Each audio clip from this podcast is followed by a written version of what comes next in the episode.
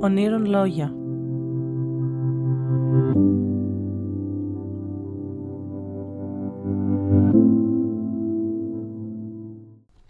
Γεια σας.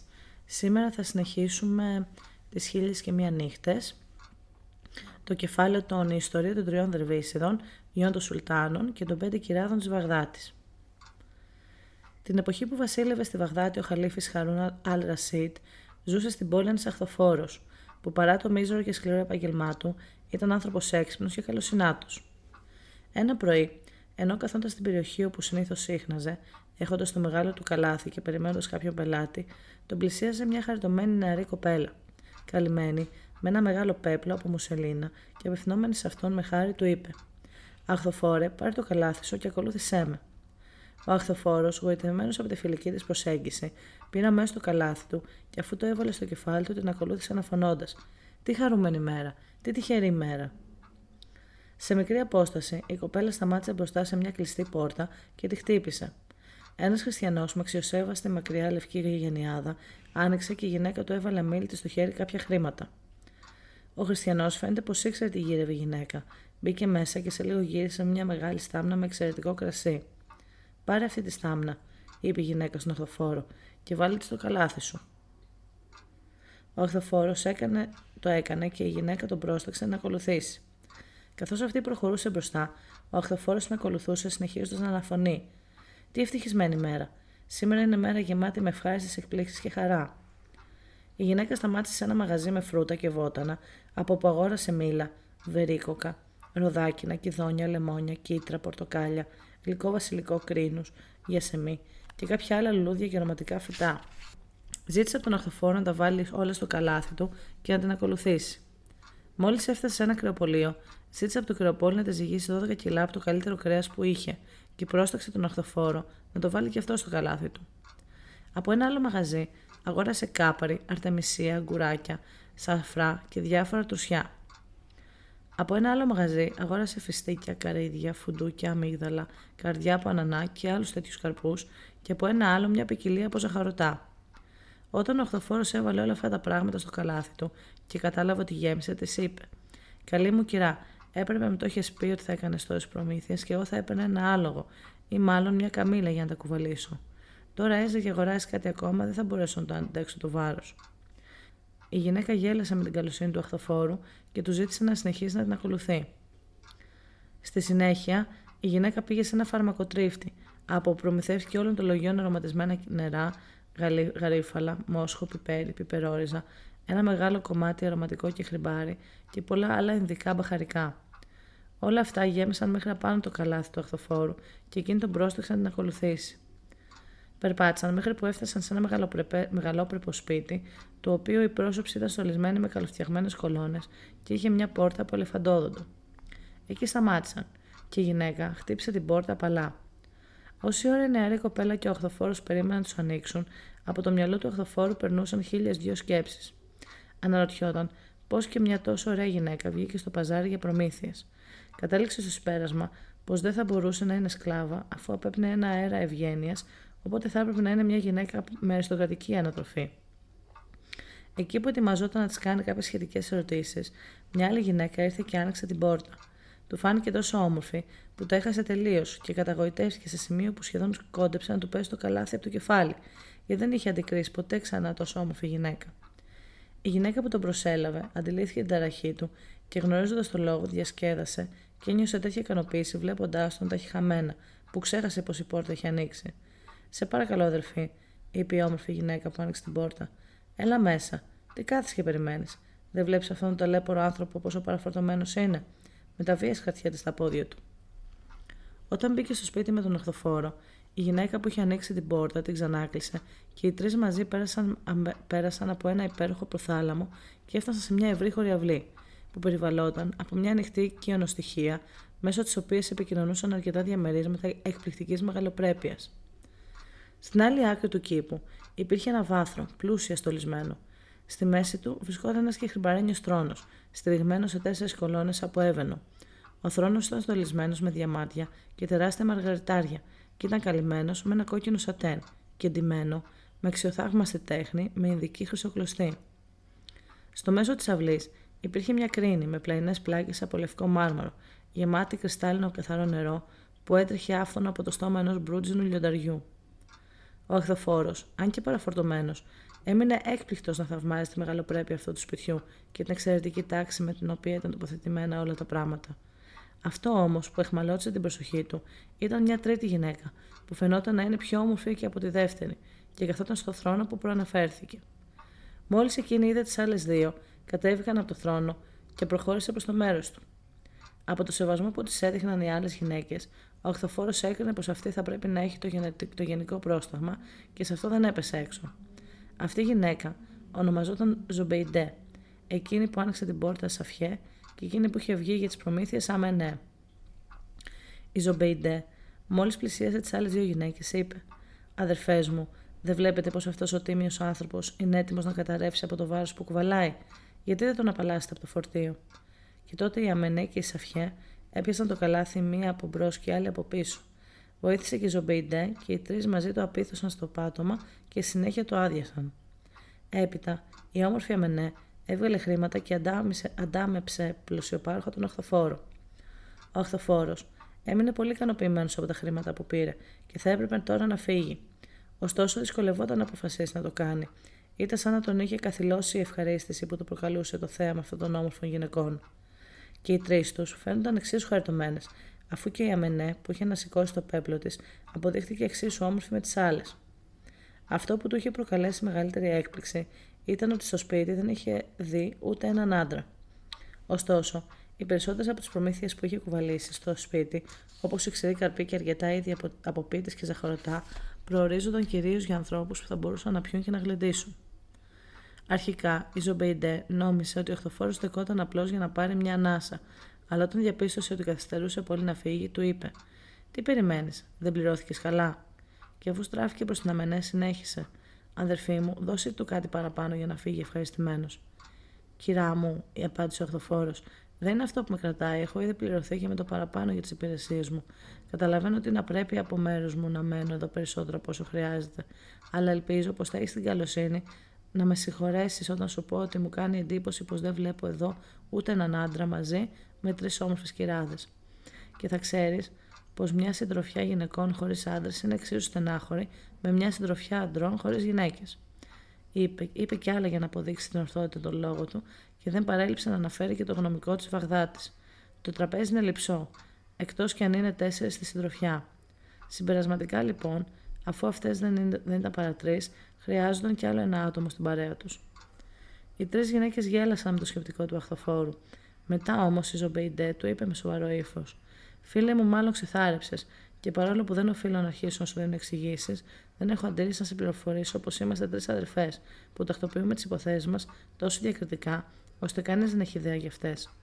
Έχουμε πολλούς λόγους να είμαστε προσεκτικές και να μην έχουμε πολλά παρεδώσει με διάκριτους. Και ένας σπουδαίος συγγραφέας που έχουμε διαβάσει όλοι λέει: Κράτα το μυστικό σου και μην το αποκαλύψει κανέναν. Αυτός που αποκαλύπτει το μυστικό του πάβει να το διαφεντεύει.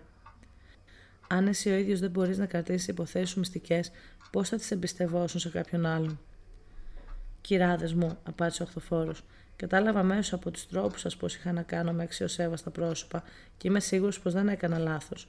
Η μοίρα δεν μου πρόσφερε πλούτη ώστε να ξεφύγω από αυτό το μίζερο επάγγελμα, ωστόσο δεν παρέλειψε να καλλιεργήσω το μυαλό μου όσο καλύτερα μπορούσα, μελετώντας επιστημονικά και ιστορικά βιβλία. Σας παρακαλώ να μου επιτρέψετε να σας αναφέρω ένα γνωμικό ενός άλλου συγγραφέα που κάποτε διάβασα, ένα γνωμικό που εφάρμοζα πάντα ευχαρίστως στη ζωή μου. Κρατάμε το μυστικό μας μόνο από πρόσωπα που, δεν είναι, που είναι πασίγνωστο όπω τα έκαναν κατάσταση εμπιστοσύνη μας, αλλά δεν διστάζουμε να το αποκαλύψουμε στους συνετούς, γιατί ξέρουμε ότι με αυτούς το μυστικό μας θα παραμείνει ασφαλές. Αν μου έλεγαν εμένα ένα μυστικό, θα έμενε κρυμμένο σαν να έχει κλειδωθεί σε ντουλάπι, που το κλειδί του χάθηκε και η πόρτα του σφραγίστηκε. Η Ζομπεϊντέ αντιλήφθηκε πως ο αχθοφόρος ήταν αρκετά πνευματώδης και πιστεύοντας πως θα ήθελε να μείνει και να γιορτάσει μαζί του, του απάντησε χαμογελώντας. Ξέρεις πως έχουμε κάνει προετοιμασίες για να γιορτάσουμε και, πως είδες, και όπως είδες, έχουμε κάνει σημαντικά έξοδα. Επομένως, δεν θα είναι δίκαιο να συμμετάσχεις στη διασκέδαση χωρίς να συνεισφέρεις κι εσύ κάτι στο κόστος. Η όμορφη Σαφιέ συμφώνησε με την αδελφή της και είπε στον Αχθοφόρο: Φίλε μου, δεν έχεις ακούσει ποτέ μια παροιμία που λέει: Αν φέρεις κάτι μαζί σου, θα φύγεις παίρνοντας κάτι, αλλά αν δεν φέρεις τίποτα, φεύγεις με χέρια. Ο Ο αχθοφόρο, κατά πάσα πιθανότητα και παρά τις ρητορίε του, μάλλον μπερδεύτηκε από τα λόγια αυτά, αλλά η Αμενέ πήρε το μέρος του, λέγοντας στη Ζομπεϊντέ και στη Σαφιέ. Αγαπημένες μου αδερφές, σας παρακαλώ να τον αφήσουμε να μείνει. Δεν χρειάζεται να σας πω ότι θα μπορέσει να μας προσφέρει λίγη ψυχαγωγία, άλλωστε το έχετε ήδη αντιληφθεί. Σας διαβε... διαβεβαιώνω πως αν δεν είχε αυτή τη δύναμη, την προθυμία και το κουράγιο να με ακολουθήσει, δεν θα μπορούσα να είχα κάνει τόσες δουλειές σε τόσο σύντομο χρονικό διάστημα. Εξάλλου, αν σας επαναλ... επαναλάμβανα τα τόσα ευγενικά λόγια που μου απίθυνε, δεν θα σας ξένιζε το γεγονός ότι παίρνω το μέρος του. Μόλις άκουσε τα λόγια της Αμενέ, μόλις άκουσε τα λόγια της Αμενέ, ο αχθοφόρο κυριεύτηκε από τόση χαρά που έπεσε στα γόνατα, φίλησε το χώμα μπροστά στα πόδια της και όταν σηκώθηκε της είπε: Πανέμορφη κυρά μου, με σένα άρχισε μια ωραία και τυχερή ημέρα σήμερα και τώρα τη συμπληρώνεις με μια τόσο γενναιόδορη συμπεριφορά. Δεν ξέρω πώς θα μπορούσα να σου εκφράσω τις ευχαριστίες μου. Και συνέχισε, απευθυνόμενος τώρα και στις τρεις αδελφές. Κυράδες μου, αφού μου κάνετε μια τόσο μεγάλη τιμή, μην νομίζετε πως θα την καταχραστώ ή θα θεωρήσω ποτέ τον εαυτό μου αντάξιο μιας τέτοιας τιμής. Ποτέ. Πάντοτε θα θεωρώ τον εαυτό μου έναν από τους πιο ταπεινούς σκλάβους σας. Λέγοντας αυτά τα λόγια, επιχείρησε να επιστρέψει τα χρήματα που είχε πάρει, αλλά η Ζωμπεϊντέ τον πρόσταξε να τα κρατήσει. Ό,τι δώσαμε μία φορά, είπε, για να ανταμείψουμε αυτούς που μας εξυπηρετούν, ποτέ δεν θα το παίρνουμε πίσω. Φίλου, φίλε μου, πρέπει να σε προειδοποιήσω ότι για να έχεις τη συνένεσή μας και να μείνεις μαζί μας, δεν αρκεί μόνο να κρατήσεις κρυφό το μυστικό που θα σου εμπιστευτούμε, αλλά επιπλέον απαιτούμε αυστηρότατη τήρηση των καλών τρόπων. Λέγοντας τα λόγια αυτά, η χαριτωμένη Αμενέ έβγαλε τον επενδυτή που φορούσε και έσ έξω και έσφιξε τη ζώνη του φορέματός της για να έχει καλύτερη άνεση στις κινήσεις της. Έπειτα πήγε και έφερε διάφορα κρατικά, κρασί και χρυσές κούπες. Αμέσως μετά, οι κυρίες κάσαν στο τραπέζι και έβαλαν και τον αχθοφόρο να καθίσει δίπλα τους. Ο ίδιος ένιωθε της ευτυχισμένος που βρισκόταν στο ίδιο τραπέζι με τρει πανέμορφες γυναίκες. Αφού έφαγαν, η Αμενέ πήρε μια κούπα, τη γέμισε με κρασί και ήπια πρώτη. Στη συνέχεια τη ξαναγέμισε για τις αδερφέ της που πιάνουν με τη σειρά που, καθ, που κάθονταν. Στο τέλος τη γέμισε για τέταρτη φορά, προσφέροντα της στον οχθοφόρο, ο οποίος κάνοντας να την πάρει, φίλησε το χέρι της Αμενέ. Μάλιστα, πριν πιει, τραγούδισε με την ευκαιρία αυτή και ένα τραγούδι, όπως ο άνεμος κουβαλάει μαζί του τις γλυκές ευωδίες από, τα, από, τα, από τα μυρωδάτα μέρη από όπου περνάει, έτσι και το κρασί που πρόκειται να πιει και το πήρε από τα όμορφα της χέρια, απέκτησε ένα ακόμη πιο έντονο άρωμα από, από όσο είχε κανονικά. Το τραγούδι του ευχαρίστησε πολύ τις γυναίκες και κάθε μια τους τραγούδισε με τη σειρά της κάτι άλλο. Με λίγα λόγια, όλοι διασκέδασαν πολύ κατά τη διάρκεια του φαγητού, που κράτησε αρκετή ώρα και δεν χρειαζόταν τίποτα παραπάνω για να, το συμπληρωθεί, για να συμπληρωθεί η χαρούμενη ατμόσφαιρα. Καθώς άρχισε να σουρουπώνει, η Σαφιέ μίλησε εκ μέρους και των τριών γυναικών και είπε στον οχθοφόρο: Σήκω, είναι ώρα να φύγεις. Ο οχθοφόρο όμως, μη θέλοντας να αφήσει την ωραία συντροφιά, αναφώνησε: Αλίμονο, κυράδες που θέλετε να πάω στην κατάσταση που βρίσκομαι. Ο αχθομπίπ. Ο οχθοφόρο όμως, μη θέλοντας να αφήσει την ωραία συντροφιά, αναφώνησε: Αλίμονο, κυράδες που θέλετε να πάω στην κατάσταση που βρίσκομαι. Με το πιωτό και της συντροφιά σας έχω χάσει τα, πια τα, τα μυαλά μου. Δεν θα καταφέρω να βρω το δρόμο για το σπίτι μου. Αφήστε με να μείνω εδώ απόψε, όπου να είναι, για να συνέλθω και να ξέρετε ότι φεύγοντας θα αφήσω πίσω την καρδιά μου. Η Αμενέ παρακάλεσε άλλη μια φορά τις αδελφές της για χάρη του οχθοφόρου, λέγοντας: Αδελφέ μου, έχει δίκιο και χαίρομαι για αυτό που ζητάει. Άλλωστε μας διασκέδασε τόσο πολύ. Αν δεχτείτε τη συμβουλή μου ή αν με αγαπάτε τόσο όσο νομίζω, ας το κρατήσουμε για το υπόλοιπο της νύχτας. Αδερφή, απάντησε η Ζωμπέιντε, δεν μπορούμε να σου αρνηθούμε τίποτα. Και γυρίζοντα προς τον αχθοφόρο, είπε: Θέλουμε ακόμη μία φορά να σου, κάνουμε, να σου κάνουμε τη χάρη, αλλά με ένα νέο όρο. Ό,τι και να δεις να κάνουμε μεταξύ μας ή οτιδήποτε άλλο παρατηρήσεις, μην ανοίξεις το στόμα σου και αρχίζεις να ρωτάς το γιατί και το πώς. Έτσι και ρωτήσει για οτιδήποτε που δεν σε αφορά, ίσως να ακούσεις κάτι που δεν θα σου αρέσει. Πρόσεξε λοιπόν, μην γίνεις αδιάκριτος και αρχίζεις να ανακατεύεις τις δικές μας υποθέσεις. Κυρά μου, απάντησε ο Χθοφόρο, υπόσχομαι να τηρήσω πιστά αυτόν τον όρο και σας διαβεβαιώνω πως δεν θα έχετε κανένα λόγο να παραπονεθείτε και ούτε βέβαια να με τιμωρήσετε την αδιακρισία μου. Η γλώσσα μου θα μείνει, θα μείνει ασάλευτη, κουνηθεί, θα μείνει ασάλευτη. Μπίπ. Κυρά μου, απάντησε ο Οχθοφόρο, υπόσχομαι να τηρήσω πιστά αυτόν τον όρο και σας διαβεβαιώ πως δεν θα έχετε κανένα λόγο να παραπονεθείτε και ούτε βέβαια να με τιμωρήσετε για την αδιακρισία μου. Η γλώσσα μου θα μείνει ασάλευτη, κουνηθεί και τα μάτια μου θα είναι σαν καθρέφτες που αντανακλούν ό,τι αντικρίζουν και δεν κρατούν μέσα τους τίποτα. Για να σου δείξουμε, είπε η Ζωμπέιντε με σοβαρό ύφος, ότι αυτό που συζητάμε δεν είναι κάτι το καινούριο μεταξύ μας, πήγαινε και διάβασε τι είναι γραμμένο στην εσωτερική πλευρά της πόρτας μας. Ο αχθοφόρος πήγε και διάβασε αυτά τα λόγια που ήταν γραμμένα με μεγάλα γράμματα που χρυσάφι. Αυτός που μιλάει για πράγματα που δεν τον αφορούν θα ακούσει πράγματα που δεν θα του είναι ευχάριστα. Επιστρέφοντας στις τρεις αδελφές, είπε: Κυράδες μου, σας πόσομαι ότι ποτέ δεν θα ακούσετε από το στόμα μου ούτε λέξη για κάτι που δεν με αφορά ή για κάποια δικιά σας υπόθεση. Αφού λοιπόν όλα αυτά κανονίστηκαν, η Αμενέ έφερε, έφερε το δείπνο και άναψε το δωμάτιο στο δωμάτιο κεράκι από ξύλο αλόης και αρωματικό και χρυμπάρι.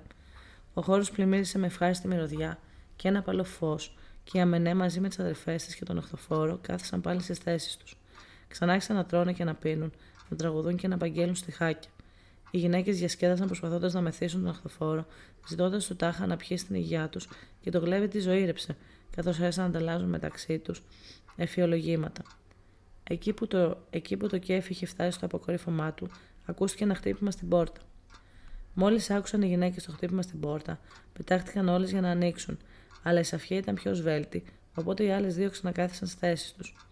Επιστρέφοντας, η Σαφιά είπε: Αδερφές μας, έχουμε μια υπέροχη ευκαιρία να περάσουμε ευχάριστα ένα μεγάλο μέρος της νύχτας, και αν συμφωνήσετε μαζί μου, δεν θα την αφήσετε να πάει χαμένη. Στην πόρτα μας είναι τρεις δερβίσιδες, ή τουλάχιστον έτσι μοιάζουν από τους τρόπους τους. Αυτό όμως που θα σας παρεξανέψει είναι ότι και οι τρεις τους είναι τυφλοί από το δεξί μάτι και ότι έχουν ξερισμένα κεφάλια, γενιάδες και φρύδια. Λένε ότι μόλις έφτασαν στη Βαγδάτη, όπου έρχονται για πρώτη φορά, και επειδή είναι νύχτα και δεν ήξεραν πού να βρουν κατάλημα, χτύπησαν την πόρτα μας κατά τύχη. Μας παρακαλούν λοιπόν για την αγάπη του Θεού να δείξουμε συμπόνια και να τους δεχτούμε στο σπίτι μας.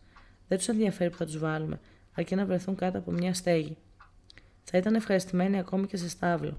Είναι νέοι και χαριτωμένοι και δεν φαίνεται να τους λείπει το πνεύμα. Δεν μπορώ όμως να μην γελάσω, καθώς σκέφτομαι την αστεία και ομοιόμορφη εμφάνισή τους. Με τα λόγια αυτά, η Σαφιά άρχισε να γελάει με την καρδιά της, με αποτέλεσμα ότι οι αδελφές της ούτε ο οχθοφόρο να μπορέσουν να συγκρατήσουν τα γέλια τους. Αγαπημένες μου αδερφές, συνέχισε, ας τους επιτρέψουμε την είσοδο. Με άτομα σαν αυτά που μόλις σας περιέγραψα, η μέρα σίγουρα θα κλείσει καλύτερα από όσο άρχισε. Θα μας προσφέρουν μπόλικη και ανέξοδη διασκέδαση, αφού το μόνο που θέλουν είναι μια στέγη για να περάσουν τη νύχτα και να φύγουν μόλις ξημερώσει. Η Ζωμπεϊντέ και η Αμενέ δίστασαν κάπως να δεχτούν την πρόταση της Σαφιέ, για λόγους που η ίδια ήξερε καλά. Αλλά επειδή επέμενε πολύ να τις κάνουν αυτή τη χάρη, δεν μπόρεσαν τελικά να της αρνηθούν. Πήγαινε λοιπόν, είπε η Ζωμπεϊντέ, και φέρε τους μέσα. Αλλά μην ξεχάσεις να τους πεις ότι δεν θα πρέπει να πουν λέξη για οτιδήποτε δεν τους αφορά και να προσέξουν τι γράφει πίσω από την πόρτα. Η Σαφιέ έτρεξε χαρούμενη και σε λίγο ξαναγύρισε με τους τρεις δερβίσιδε. Εκείνοι μόλις μπήκαν, έκαναν μια βαθιά υπόκληση στις γυναίκες που σηκώθηκαν για να τους υποδεχτούν και να τους πούν ευγενικά πόσο ευπρόσδεκτοι ήταν, αλλά και να τους βοηθήσουν να συνέλθουν από την κούραση του ταξιδιού. Στο τέλος του, στο τέλος, τους κάλεσαν να καθίσουν μαζί τους.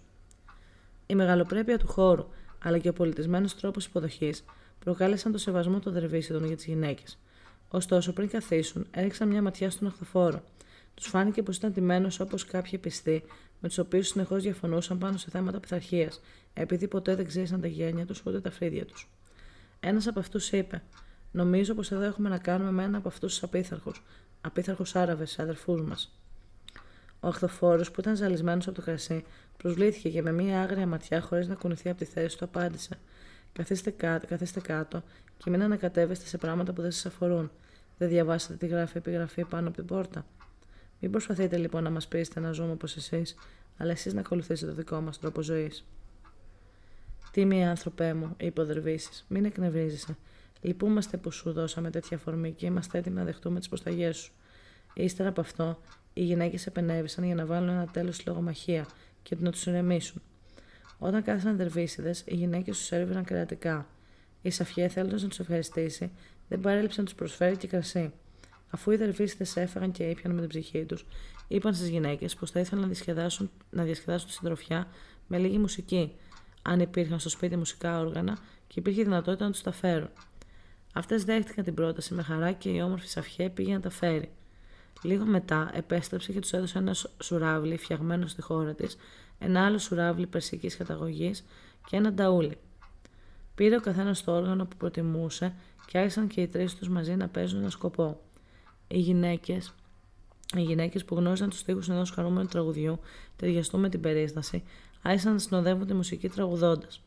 Ωστόσο, οι στίχοι του τραγουδιού τους έκαναν πότε-πότε να σταματούν και να σκάνε στα γέλια. Στο αποκορύφωμα του γλεντιού και εκεί που η συντροφιά βρισκόταν στα καλύτερά της κέφια, ακούστηκε ένα χτύπημα στην πόρτα. Η Σαφιέ σταμάτησε να τραγουδά και πήγε να δει ποιος ήταν. Ο Χαλίφης, Χαρούν Αλρασίντ, συνήθισε να βγαίνει συχνά τα βράδια μεταφιεσμένο για να δει αν ήταν όλα ήσυχα στην πόλη και αν γινόταν τίποτα φασαρίες.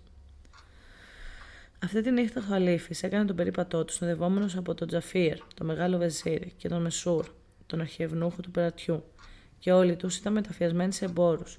Περνώντας από τον δρόμο που έμεναν οι τρεις γυναίκες, άκουσε τη μουσική και τα σπαρταριστά γέλια και πρόσταξε το Βεζίρι να χτυπήσει την πόρτα, γιατί ήθελε να μπει και να δει τι συμβαίνει.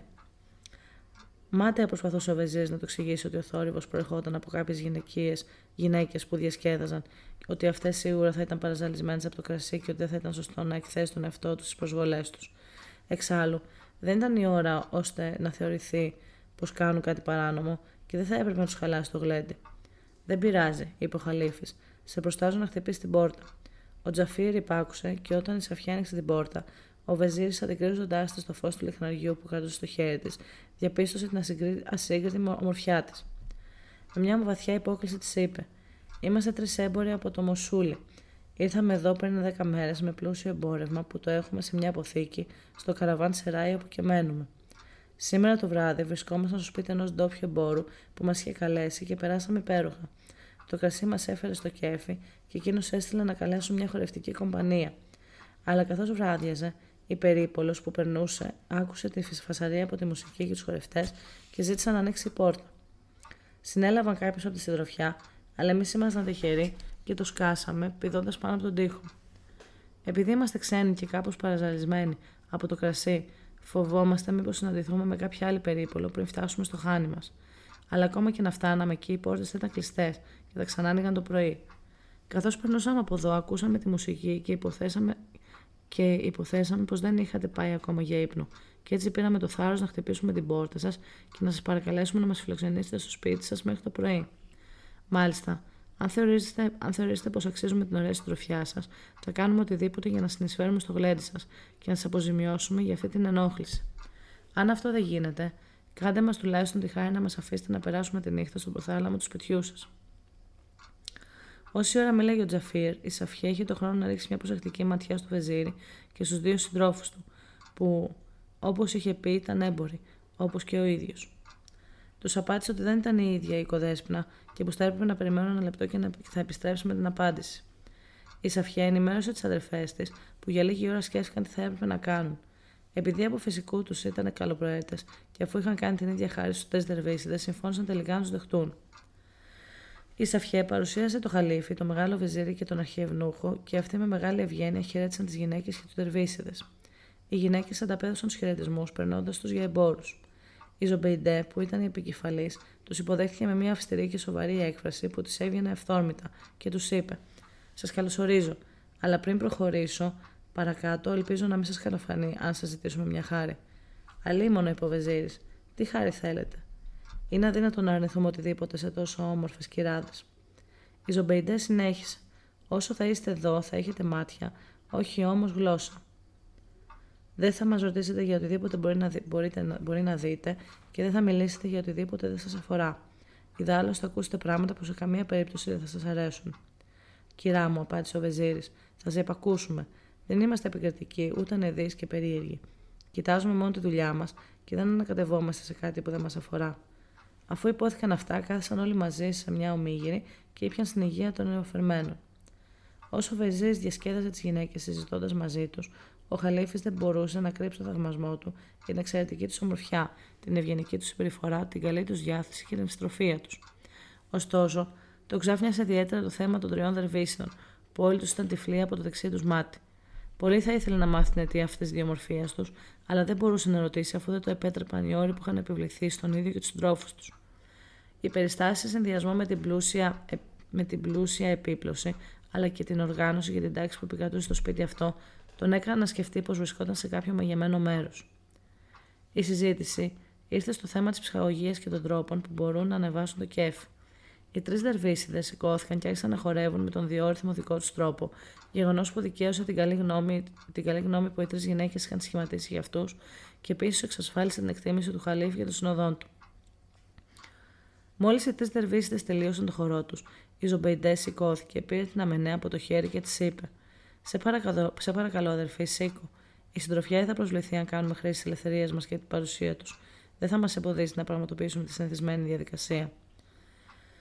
Η Αμενέ κατάλαβε τι εννοούσε η αδερφή της, σηκώθηκε από τη θέση της, μάζεψε τους δίσκους, τις κανάτες και τις κούπες, όπως επίσης και τα μουσικά όργανα με τα οποία είχαν παίξει μουσική οι τρεις δερβίσιδες. Η Σαφιέ δεν έμεινε άπραγη. Σκούπισε το δωμάτιο, έβαλε τα πάντα πίσω στη θέση τους, τακτοποίησε τα λιχνάρια και τους πρόσθεσε φρέσκια αλόι και αρωματικό και χρυμπάρι. Αφού έγιναν όλα αυτά, ζήτησε από τους τρεις δερβίσιδες να καθίσουν στην άκρη του σοφά και από το χαλίφι και, του, και, από το χαλίφι και τους συνοδούς του να καθίσουν στην άλλη άκρη. Έπειτα απευθύνθηκε στον αχθοφόρο λέγοντάς του: Σήκω και ετοιμάσου να μας βοηθήσεις σε αυτό που πρόκειται να κάνουμε. Ένας άντρα σαν και σένα, που ανήκει στην οικογένεια, δεν πρέπει να μένει άπραγος.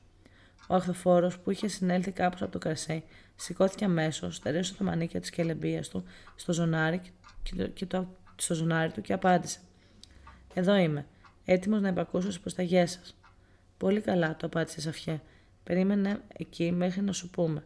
Σε λίγο θα έχεις κάτι να κάνεις. Λίγο αργότερα ήρθε η Αμενέ με μια καρέκλα την οποία έβαλε στο κέντρο του δωματίου και συνέχεια πλησίασε σε ένα καμαράκι. Άνοιξε την πόρτα του και έκανε νόημα στον οχθοφόρο λέγοντάς του: Γέλα εδώ να με βοηθήσεις. Ο οχθοφόρο υπάκουσε, μπήκε στο καμαράκι και αμέσως μετά βγήκε κρατώντας δύο μαύρες σκύλες που φορούσαν το λάρο με αλυσίδα. Με αλυσίδα. Και οι δύο σκύλες έδειχναν σαν να είχαν δαρθεί με βέργες. Τραβώντας από τις αλυσίδες, τις έφερε στη μέση του διαμερίσματος. Η Ζωμπεϊντέ σηκώθηκε από τη θέση της ανάμεσα στους δερβίσηδες και στο χαλίφη και περπάτησε με σοβαρό ύφος προς τον αχθοφόρο. Έλα, είπε με ένα βαθύ αναστεναγμό.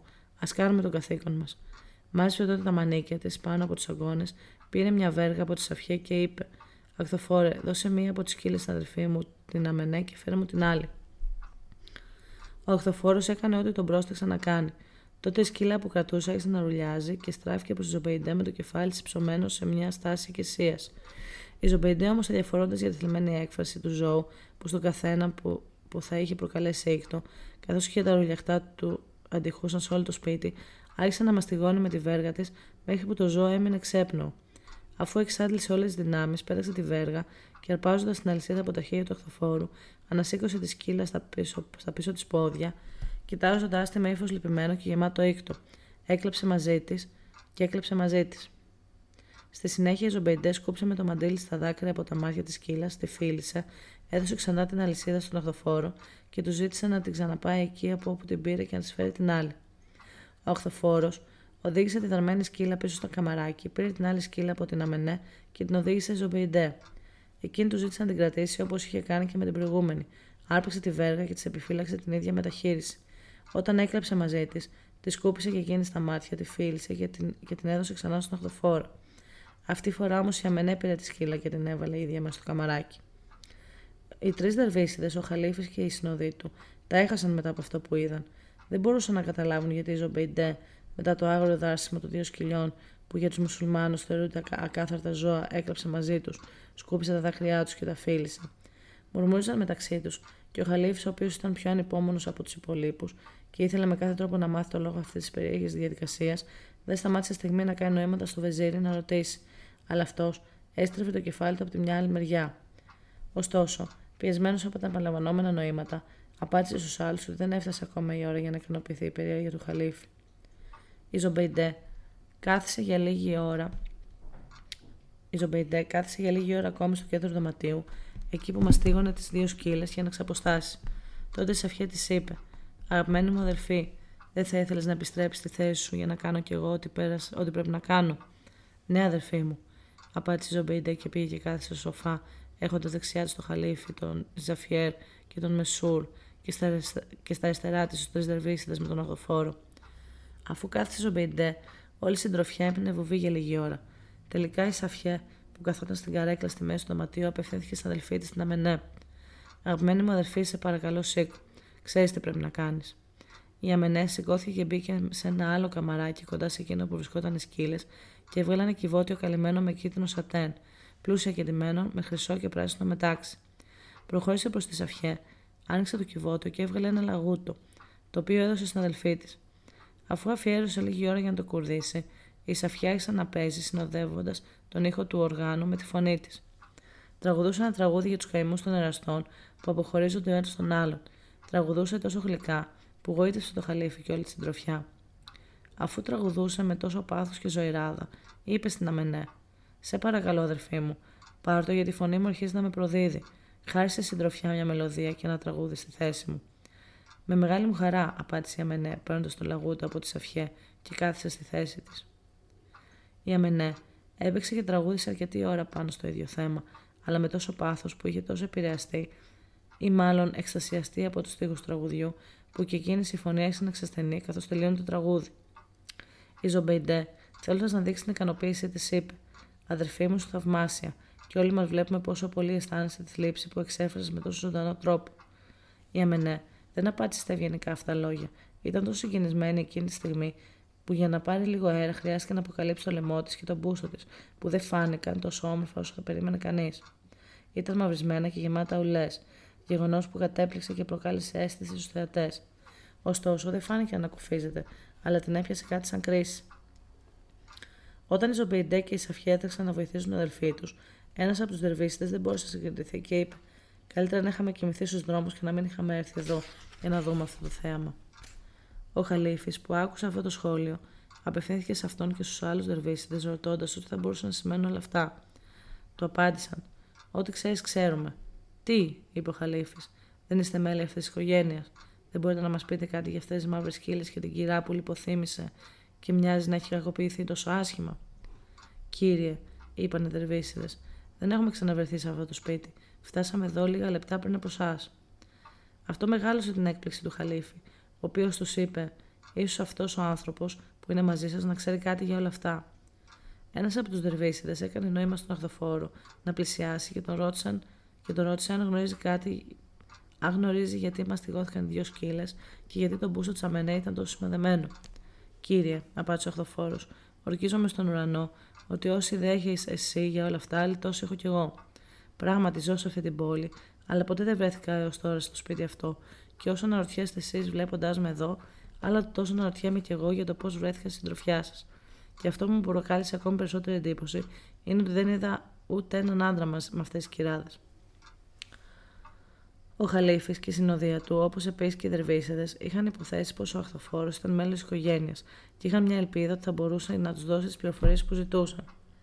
Διαπιστώνοντας όμως πως ούτε αυτός ήξερε τίποτα, ο Χαλίφης αποφάσισε να ικανοποιήσει την περιέργειά του και γύρισε και είπε στους άλλους: Είμαστε 7 άντρες και έχουμε να κάνουμε μόνο με τρεις γυναίκες.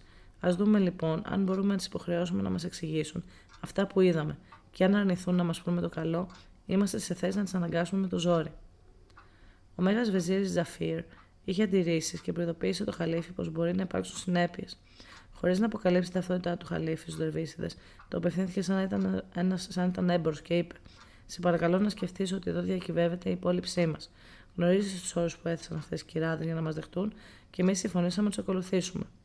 Τι θα πούν για εμά αν τους παραβούμε; Ακόμα και αν μας συμβεί κάποια αναποδιά, εμείς θα φταίμε.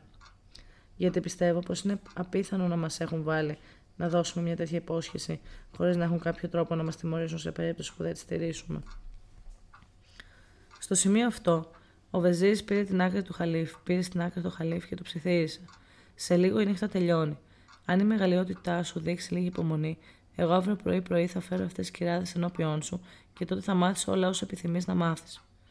Παρότι η συμβουλή αυτή ήταν πολύ συνετή, ο Χαλίφης την απέρριψε. Ζήτησε από το Βεζίρι να κρατήσει το στόμα του κλειστό του είπε πως δεν θα περίμενε για πολύ ακόμη και πως θα ικανοποιούσε την περιέργειά του αμέσως. Το επόμενο θέμα για το οποίο έπρεπε να αποφασίσουν ήταν ποιος θα, μεταφέ... θα μετέφερε το ερώτημα στις γυναίκες. Ο Χαλίφης εξέφρασε την άποψη ότι πρώτοι θα έπρεπε να μιλήσουν οι Δερβίσηδες, αλλά αυτοί δεν δέχονταν. Τελικά όλοι συμφώνησαν Τελικά όλοι συμφώνησαν πως αυτός θα έπρεπε να είναι ο, θα έπρεπε να είναι ο αχθοφόρος. Καθώς συζητούσαν για το πώς θα διατυπωνόταν αυτή τη μοιραία ερώτηση, η Ζωμπεϊντέ επέστρεψε αφού η αδερφή της Αμενέ είχε συνέλθει. Τους πλησίασε και και επειδή τους άκουσα να μιλούν αρκετά δυνατά, τους είπε: Κύριε, γιατί πράγμα συζητάμε, Ποιο είναι το επίμαχο θέμα; Ο Αχθοφόρο απάντησε αμέσως: Κυρά μου, αυτοί οι άντρες σε παρακαλούν να τους πληροφορήσεις γιατί έκλεψες με τις δύο σκύλες μετά το άγριο μαστίγωμά τους και γιατί το μπούστο της κυράς που λιποθύμησε πριν είναι γεμάτο με τόσα σημάδια. Αυτές τις ερωτήσεις με πρόσταξαν να κάνω εκ μέρους τους. Μόλις άκουσε αυτά τα λόγια, το ύφος της Ζωμπεϊντέ αγρίεψε και αφού στράφηκε προς το χαλίφη και τους υπόλοιπους της συντροφιάς, τους είπε: Κύριοι, αληθεύει, τον βάλατε να μου κάνει αυτές τις ερωτήσεις. Όλοι τους, με εξαίρεση το βεζίρη Σαφίρ, που δεν είπε λέξη, απάντησαν: Ναι. Τότε εκείνη φώναξε με έναν τόνο που έδειχνε ολοφάνερα την αγανάκτησή της. Προηγουμένως, σας κάναμε τη χάρη να σας δεχτούμε στο σπίτι μας για να αποφύγουμε τυχόν προβλήματα εκ μέρους σας. Επειδή είμαστε μόνες, σας θέσαμε ως όρο ότι θα έπρεπε να μιλήσετε για οτιδήποτε δεν σας αφορά, αλλιώς θα κινδυνεύετε να ακούσετε κάτι που δεν θα σας αρέσει. Και παρά το γεγονός ότι σας υποδεχτήκαμε και σας διασκεδάσαμε, εσείς δεν τηρήσατε την υπόσχεσή σας. Η πραότητα και η ευγένεια που σας δείξαμε δεν μπορούν να δικαιολογήσουν την αγένειά σας. Και όταν είπε τα λόγια αυτά, χτυπώντας με τα χέρια πελαμάκια και συγχρόνως τρεις φορές το πόδι στο πάτωμα, φώναξε. Ελάτε αμέσως. Μόλις το είπε αυτό, άνοιξε μια πόρτα και 7 μαύρες σκλάβοι όρμησαν στο δωμάτιο, ενώ ο καθένας του άρπαξε από έναν άντρα. Έπειτα, τους έξαν όλους κάτω και τους έστειλαν στη μέση του δωματίου, όπου τους ακινητοποίησαν, κρατώντας ένα μαχαίρι πάνω από τα κεφάλαια τους. Μπορούμε εύκολα να φανταστούμε πόσο θα μετάνιωνε ο Χαλίφης, αν και ήταν πολύ αργά πια που δεν άκουσε το βεζίρι, που κι αυτός μαζί με το Μεσούρ, τους Δερβίστε και τον Οχθοφόρο κινδύνευε να χάσει τη ζωή του εξαιτίας αυτής της άκυρη περιέργειας. Εδώ θα σταματήσουμε για σήμερα. Ευχαριστούμε που μας παρακολουθήσατε. Γεια σας.